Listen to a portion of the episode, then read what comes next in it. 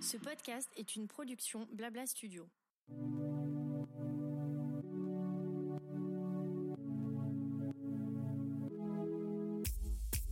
Bonjour et bienvenue dans Qu'est-ce qui vous amène, le podcast proposé par Advesia, le centre hospitalier vétérinaire situé en banlieue parisienne à côté de Versailles.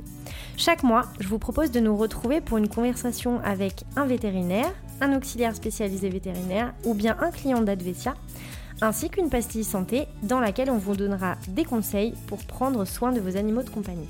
Aujourd'hui, première pastille santé, et je laisse le micro au docteur Jean-François Quinton qui va vous donner quelques conseils si vous hésitez entre l'adoption d'un lapin et celle d'un cochon d'Inde.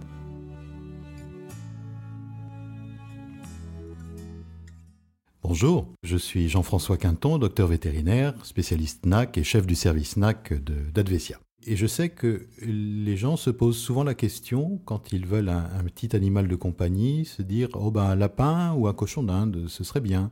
Mais en fait, euh, comment on choisit entre un lapin et un cochon d'Inde? Quels sont les avantages, les inconvénients? Qu'est-ce qu'on peut attendre de ces animaux? C'est pas tout à fait la même chose. C'est vrai qu'on peut avoir peut-être les deux, le lapin et le cochon d'Inde ensemble, mais euh, c'est pas tout à fait recommandé parce qu'ils s'entendent pas toujours très bien et puis ils n'ont pas les mêmes besoins alimentaires.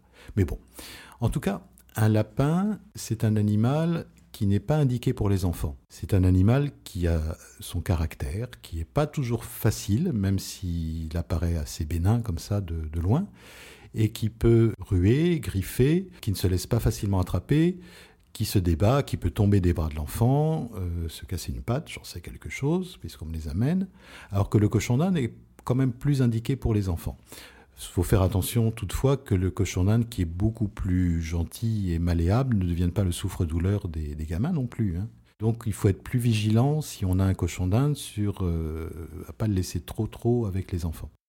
En termes de, de sortie, un lapin n'est pas fait pour rester dans une cage. En tout cas, on peut le mettre dans un. Le mieux, c'est d'avoir un enclos. Mais on peut le mettre euh, éventuellement dans une cage la nuit, mais dans la journée, il a vraiment besoin de se dépenser. Un cochon d'Inde a moins besoin de se dépenser, a moins besoin de courir des marathons, c'est plus des animaux plutôt casaniers.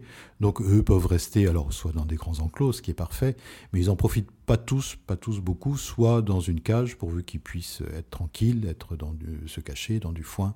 C'est peut-être plus simple de ce côté-là. Ce sont des animaux tous les deux qu'on peut se permettre de laisser un week-end euh, avec euh, suffisamment à manger, suffisamment à boire. Donc de ce côté-là, pas de contraintes d'un côté ni de l'autre. Côté santé, bah, c'est fragile des deux côtés. Le lapin peut avoir accès à l'extérieur, c'est très bien pour lui. Le cochon d'Inde, faut moins le mettre à l'extérieur parce qu'il peut attraper des chauds et froids plus facilement. Il est plus sensible à des, écarts de température, alors que le lapin est quand même plus, plus résistant. Et puis après, un lapin va venir vous voir, s'il est bien luné, il peut tout à fait rester avec vous sur le canapé, comme un chat. Le cochon d'Inde, c'est rare qu'il vienne, il peut venir. Par contre, il y a des cochons d'Inde qui adorent se faire câliner, mais il faut aller les chercher et les mettre sur, sur nos genoux. Et ceux qui aiment ça peuvent rester des heures. Les autres, ils vont vous donner un coup de tête vers le haut en disant c'est bon, merci, ça suffit, euh, je m'en vais. Donc, vous voyez, c'est un petit peu, c'est quand même des caractères différents. Le, le, lapin se vexe beaucoup, c'est ce qui fait, qui est si amusant à observer. Le cochon d'Inde est un peu plus, un peu plus placide. En termes de propreté, un lapin va savoir plus facilement où est sa caisse, pourra être vraiment entraîné à faire ses besoins dans ce qu'ils ont naturellement des latrines. Euh, le cochon d'Inde est moins concerné par la propreté. Hein. Il, fait, un peu plus sous lui et donc euh, un peu plus dans l'appartement aussi. Donc voilà, deux choses. En tout cas, moi je trouve que ce sont des animaux merveilleux et l'un et l'autre. Euh, pour en avoir eu de chaque, de chaque espèce, à voir si vous avez des enfants ou pas. Et puis, les cochons d'Inde, comme les lapins, mais surtout les cochons d'Inde, ils ont besoin d'être à plusieurs, au moins à deux. Euh, sont des animaux extrêmement sociaux. Alors que le lapin, bon, parfois certains lapins préfèrent être tout seuls. Avoir des lapins en groupe, ça peut marcher. Euh, mais mettre deux lapins qui se connaissent pas ensemble, on peut avoir des inimitiés totales et qui vont vous compliquer la vie.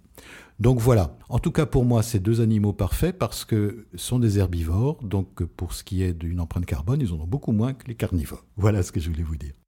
Merci beaucoup docteur Quinton et merci à vous pour votre écoute. J'espère que cette première pastille vous aura plu. N'hésitez pas à la partager autour de vous et à vous abonner pour ne pas manquer les prochains épisodes. Vous pouvez également nous suivre quotidiennement sur Instagram ou Facebook et nous donner votre avis sur ce podcast. Je vous dis à dans deux semaines pour le prochain épisode de Qu'est-ce qui vous amène dans lequel je recevrai Laetitia, une de nos clientes amoureuses et de ses et de ses chats que certains ou certaines d'entre vous connaissent peut-être d'ailleurs, puisqu'elle est suivie par près de 100 000 personnes sur les réseaux sociaux. En attendant, prenez bien soin de vous et de vos animaux.